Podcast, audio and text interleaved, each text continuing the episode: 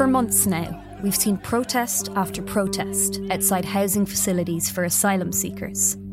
But why are people actually concerned about the arrival of foreigners into their communities? Dr. Barry Cannon and his colleagues at Maynooth University have been analysing the reasons these demonstrations are happening. First of all, people are scared of the other. I think that's quite a reasonable and quite a human reaction. And the second thing is that people are scared about the lack of resources in their communities and the ability of them and their families to be able to access those resources. Immigration has now surpassed housing and the cost of living to become the issue at the forefront of voters' minds. This is according to Snapshot, a new Irish Times and Ipsos behaviour and Attitudes survey. Barry Cannon says we need a national conversation that's honest about the difficult impacts of immigration without the far right setting the terms of the debate. There's a discursive vacuum there, and the far right has come to fill that, but they also capitalise on a deep rooted racism which exists in not just in our society, but in every Western society. Irish Times political correspondent Jennifer Bray says politicians now openly admit that they're afraid of this subject if they raise these issues in the Dáil or with the media, that they would be seen to be pandering towards the far right or that they would be seen to be engaging in dog whistle politics. I'm Sorcha Pollak, and this is In the News from the Irish Times. Today, let's have the difficult conversation about immigration.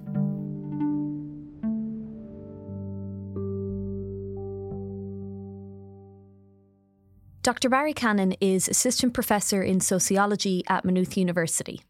Barry, you carried out some research last year into the main reasons why people are protesting against housing for international protection and applicants here in Ireland, or asylum seekers as they're more commonly known. Can you talk to me about the main issues that you found which are driving these protests? Yeah, what we did was we looked at 144 newspaper accounts and extracted quotes from people on why they were attending the protests. And we looked at people who were protest, protesting against asylum seeker accommodation and those who were protesting in support of asylum seekers. There were five issues basically, yeah. There was safety, resource scarcity, lack of consultation, distancing from the far right, and suitability of sites. And there was also a class element to that as well in some Dublin areas, where they would say that basically it wouldn't happen in the more well heeled areas of Dublin. And there was one guy, for example, who said, you know, uh, people living in Dublin 4 or Dublin 6 would go straight to the High Court. We can't do that because we don't have enough money, so we go to the street. So there's a mixed thing, that feeling of neglect by those in power uh, and this lack of consultation.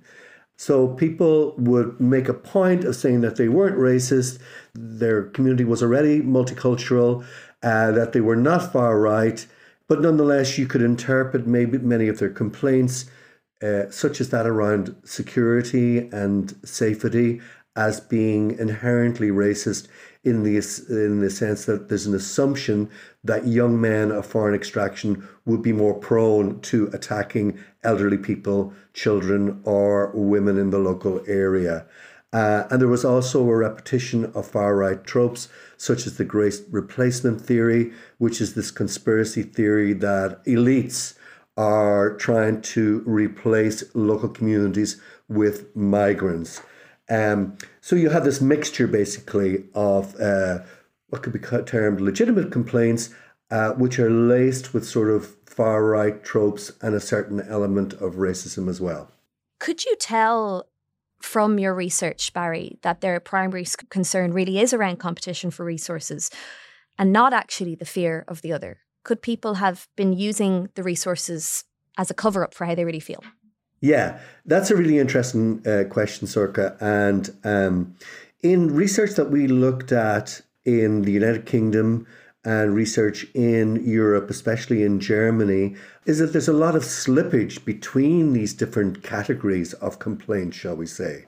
People could be expressing concern for the uh, welfare of asylum seekers, whilst at the same time repeating some far right tropes. Um, and I think it's very, very difficult to sort of disentangle the two, really. what, what we talk about, or what we talked about in our article in the Irish Times, was this idea of a sort of a discursive vacuum. There have been a lot of changes in Irish society, as I'm sure you know. We've got like 20% of the population in Ireland now was born outside Ireland. So you've had these huge demographic changes in Ireland, but very little discussion about them. And if there is any discussion at all, it's usually discussed in sort of under two kind of rubrics. One is that we need migrants for our economy uh, for various reasons to fill skills shortages, uh, but also this whole idea of the pension time bomb and that we need uh, uh, uh migrants to come in in order to be able to, to, to pay to afford our pensions. And then the other one is around the uh, human rights of asylum seekers. And it's usually those two elements which are the main discussions. But there isn't really any discussion at all about the impact of migrants on community on local communities. Uh, communities have been neglected. There is a lack of housing. There is a lack of services. So there's a discursive vacuum there, and the far right has come to fill that.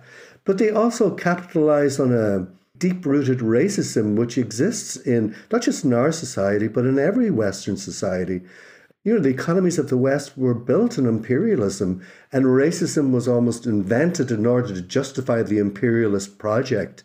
Uh, not just built in imperialism, but built in slavery as well. Uh, now, I'm not saying Ireland specifically in that case. We do differ from the vast majority of uh, Western European countries at any rate, which were largely colonizing uh, nations. But at the same time, you know, we are part of Western society, and racism was used historically in order to incorporate working class and middle class people into imperialist projects, and Ireland was not an exception to that. Uh, in the sense that the British Empire did incorporate many Irish people. So I wouldn't say so much that, you know, people, of course, will express racist uh, uh, ideas, but it doesn't necessarily mean to say that they're always racist, at least not in intent. These are ideas which circulate, which never have gone away, and which can be tapped into very easily and resuscitated and used for political purposes. And that is exactly what the far right are doing at the moment. They're using them for political purposes, but also they are there amongst mainstream politicians as well. Uh, and what's dangerous about that is that then that uh, allows the far right to set the parameters of the debate. Uh, and that those parameters are either you're for immigration or you're against immigration. And the only way you can be against immigration is by closing the borders.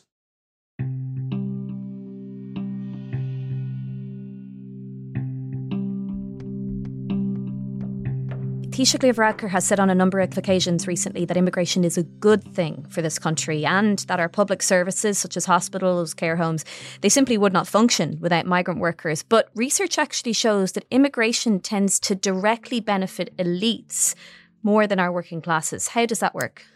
Well, yeah. I mean, again, this is a good question, Sorcha. I mean, first of all, it fills labour shortages, yeah. Um, not just in the public service, you know, and and and and, healthcare, of course, which is uh, of course very important for all of us, but also in high skilled businesses like tech, for example, and in low skilled areas uh, such as you know restaurants, hotels, uh, supermarkets, so on and so forth. Um, and so you know, you bring in that labor. That labor was uh, was educated you know, the high skilled labor was educated and some of the low skilled labor was educated at no cost to us. They were educated abroad. So you're getting that labor almost free and you get profit out of that. And that profit goes to elites. So that's one way that it benefits elites. Um, another way is like, just think about it. You know, middle classes benefit mostly from the middle classes benefit and, and upper classes benefit mostly from migrant labor. Uh, you know, uh, who serves you in your in the restaurants when we go out for nice expensive meals, which are pretty hard to avoid in Dublin these days? Who serves your coffee? Who cleans the offices? Who looks after your children? Who looks after your elderly people? Um, uh, who drives the taxi? Yeah, all these things benefit middle class people more than it benefits working class people who can't really afford those services. And the other, uh, but then the people who actually um, have to host migrants are working class areas. Migrants, of course, are going to go to the areas where rents are cheaper and they're predominantly areas that are less desirable, shall we say, in inverted commas. Uh, and they're going to rent or buy properties there. But who owns those properties? It's usually middle class or wealthy people who own those properties. So these are all different ways that elites benefit, or middle classes and elites, yeah, benefit from migration, whereas working class people won't benefit uh, to the same extent of those. But it's usually working class areas which uh, um, uh, house migrant communities, and the job of integration is left to working class people by and large, uh, uh, and working class areas or their representatives who uh, receive very little resources in order to do a good job of integration. You've suggested that politicians and the media aren't properly discussing the more difficult impacts of immigration. That they tend to focus on the positive. So, what are these difficult impacts? Well, they are basically around distribution, about the distribution of the benefits of uh, migration. You know, our society, our economy needs migrants. When you think about it, Sorcha, you know, like I think it's around 60% of uh, our population go to third level education. They're not going to work in bars for the rest of their life. They're not going to go to college for three. I teach them, they're not going to go to college for four years and then go and work in a bar for the rest of their life. But the bars are there, the supermarkets are there, the uh, the agricultural jobs are there. They have to be filled, and they're being filled by migrants who do come and are willing to do them. And it's absolutely essential part of our economy, which was revealed to be essential, of course, during the COVID epidemic. Let's not forget many, if not most, of those so called frontline workers, and not just healthcare workers, but supermarket workers, uh, the people, delivery people, and so on, there are migrants. Uh, and we need them. Uh, so, you know, we've got to have a realistic conversation about that, saying, look, you know, migration is a fact of life, it's not going to go away. People are going to move and they're going to come where the jobs are. And at the moment, the jobs are here. And Irish people cannot fill the majority of those jobs either because they don't want to or because they're skilled to they're being skilled to do other jobs, more high level, uh, high skill jobs, shall we say. Um, so it's kind of like saying those things, but also recognizing that there is a, fundamental inequitable distribution of, of the benefits of that migration, the wealth that is being generated by those migrants, and that that has to be more equitably distributed by greater investment in areas which primarily host uh, migrant communities, which are working class uh, areas uh, primarily, yeah, uh, uh, areas that have been neglected uh, by the state for a very long time. Um, and so the, the, the discussion will always come back to that issue of distribution. I mean, I was just thinking about it earlier on, you know, um, when you think about um, the whole discussion around the corporation tax coming in from multinationals, and the government is saying basically that we can't spend that money. We've got to keep it for a rainy day. But yet, a lot of that money has been actually generated by migrants, people coming into work in the tech sector. So, people in working class areas and people in rural areas are saying, well, you know, why not? Why can't we spend that money? So it's these distributional questions that I think have to be at the heart of any debate and do that in a transparent and open manner, but which does not fall into this polarized, dichotomized, uh, rancid, racist debate which the far right is trying to promote and which has been taken up by many, well, quite a few mainstream politicians, I'm afraid to say. Coming up, I speak to political correspondent Jennifer Bray about why politicians are failing to grasp the nettle.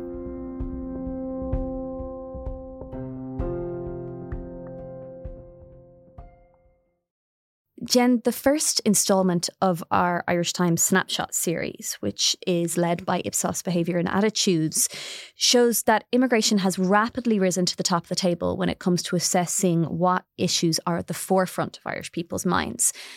Can I ask, though, where was immigration as a subject six months ago?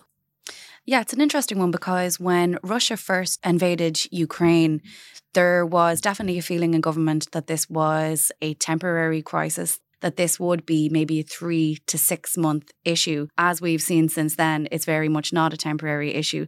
It's a permanent issue. And there was even a European directive, beneficiaries of temporary protection, that allowed Ukrainians to come to Ireland and to other European countries um, and seek shelter uh, and, uh, and refuge and support from the state. Um, that directive now has been extended and it's been extended a number of times and, and now it's extended out till next year. So the difference really between now and then is that immigration has become a dominant issue in Irish politics because now there is a realization this is not a temporary issue.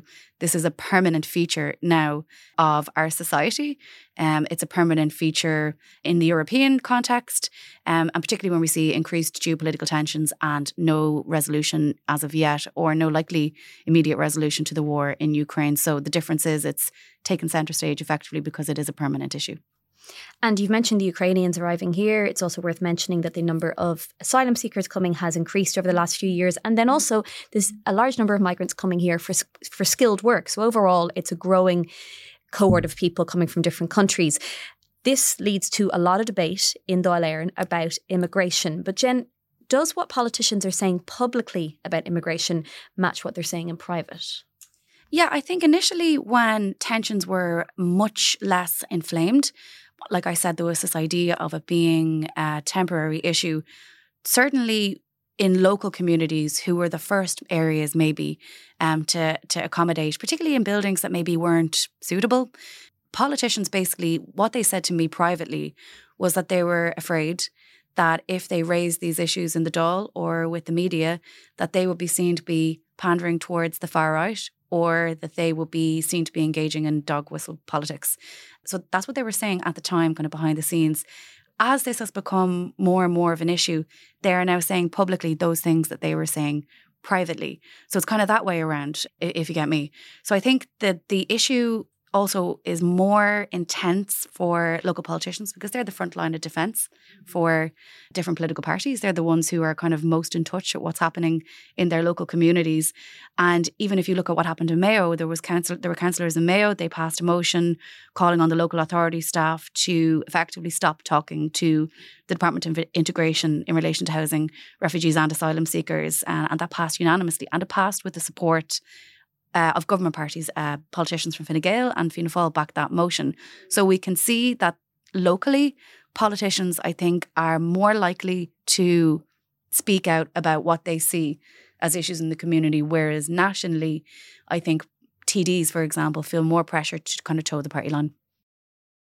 Now, politicians can see these snapshot results. Uh, do you expect more of them to start seizing on immigration as a potential vote getter, and that rejecting housing for asylum seekers actually could be a way of garnering more votes in upcoming elections?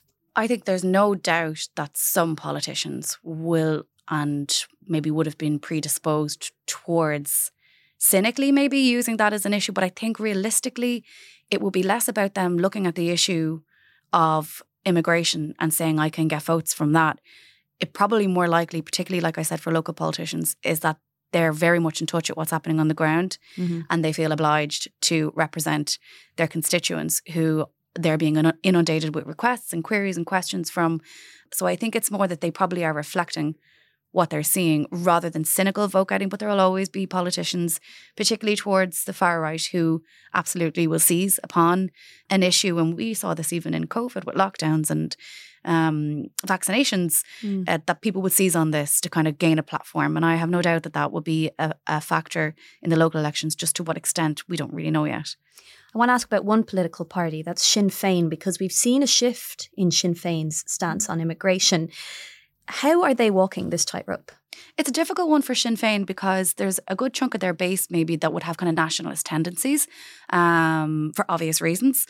And I think for the party, they've been trying to walk this tightrope for the last year, basically, of um, holding on to that kind of vote in their party while also kind of sticking to their party line, which originally was that if you have a protest, uh, if you have issues with people being placed in one location or the other and you don't think it's suitable, you don't protest the place, you protest at the Dáil, you protest the government effectively. And that was their initial position. And they held that, I would say, for almost a full year. And then I started noticing a bit of a shift in their language around Christmas time. Mm. And I know even there was an interview that Mary Lou McDonald, the party leader, gave to the journal and she was kind of criticizing the state. She was saying they they failed to communicate with communities on the issue, and she called for a space to ask questions.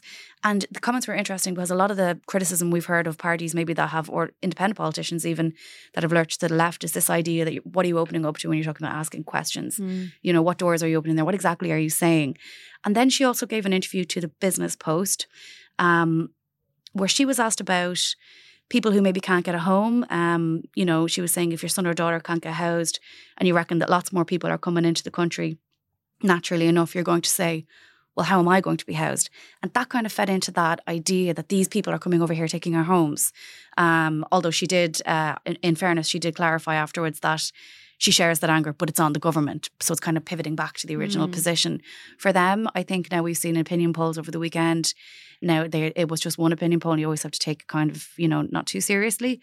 Um, but it's very interesting, you know, down four points. And I think they will be worried that if they don't look after that base in the party that I talked about, the nationalist base, they will lose them. And if they veer too far to the right, they will lose other parts of the party mm. who really would not be up for voting for Sinn Féin if they thought that that's the road they were going on. So they're kind of in a kind of no win situation here. Mm-hmm. Is it impossible, Jen, for government politicians to counteract claims around scarcity and underinvestment without actually exposing their own failures in this regard and just leaving them open to attack from the opposition? Yeah, it's such an interesting question because, you know, if you look at the things that have been raised in communities, it is the fact that the GP services are already stretched or they can't get hospital appointments, you know, that there's not enough places in the schools. And that was the case long before anybody had arrived into the communities. Um, and so if those pressures were there already, it is hard for the government to come along and then say, well, what are you complaining about? Especially when they're asking communities to absorb a lot more. So that's why we saw this idea of 10 places to be picked that have the highest number of asylum seekers and refugees and that they will be given access to a special fund effectively. Um, and we haven't got a figure on that yet, but it could be anywhere up to 100 million. Mm. Um, and that was a recognition of the fact that those communities are stretched.